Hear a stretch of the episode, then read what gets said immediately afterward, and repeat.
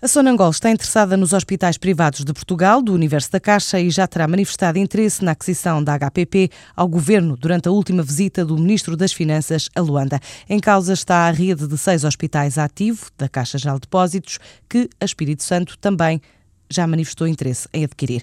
Para já, ninguém comenta a notícia numa altura em que a Sonangol tem um acordo com a Caixa para constituir um banco de investimento dotado de 400 milhões de dólares de capital, estando previsto o arranque para o segundo semestre deste ano.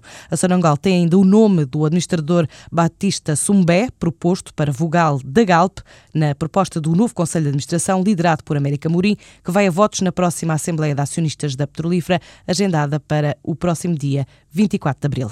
A Portocela anunciou que aprovou hoje em Assembleia Geral o pagamento aos acionistas de um dividendo de 22 cêntimos por ação, 38% acima da proposta inicial. No total, a empresa liderada por Pedro Queiroz Pereira vai distribuir 164,7 milhões de euros em dividendos relativos ao exercício do ano passado, o que representa em termos de percentagem de lucros que vão ser distribuídos quase 95%.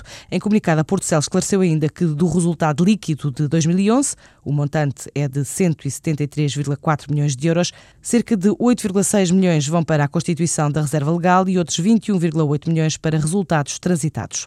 Mais incentivos fiscais, uma redução da taxa de IVA, bem como menos impostos para empresas estrangeiras que pretendem entrar em Portugal, ainda uma reforma laboral são algumas reivindicações do setor dos serviços para estimular a competitividade da economia portuguesa. O problema esteve hoje em análise no CCB, pretexto para o presidente da Confederação de Comércio e Serviços de Portugal apelar a uma maior aposta no setor.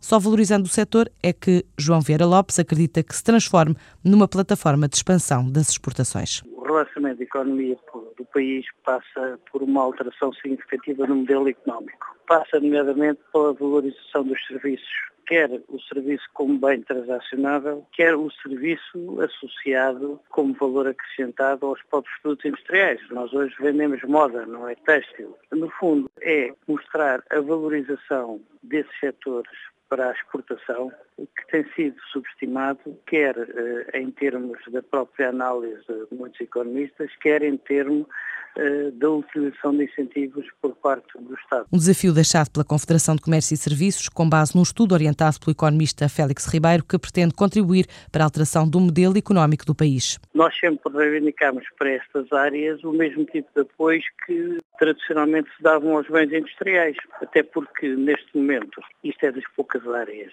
da economia que tem uh, uma balança positiva em termos eh, de transações com o exterior, cria emprego, tem baixo consumo energético e permite, eh, neste momento, eh, com as novas tecnologias, que Portugal possa ser um país central no mundo e não um país periférico, como por vezes há ideia. Para esta Confederação, não faltam oportunidades, tendo por base setores exportadores que criam valor económico e emprego, tornando o país atrativo para o investimento estrangeiro, quer pela qualidade de recursos humanos, quer pelas condições tecnológicas e pela própria localização geográfica, entre vários outros setores.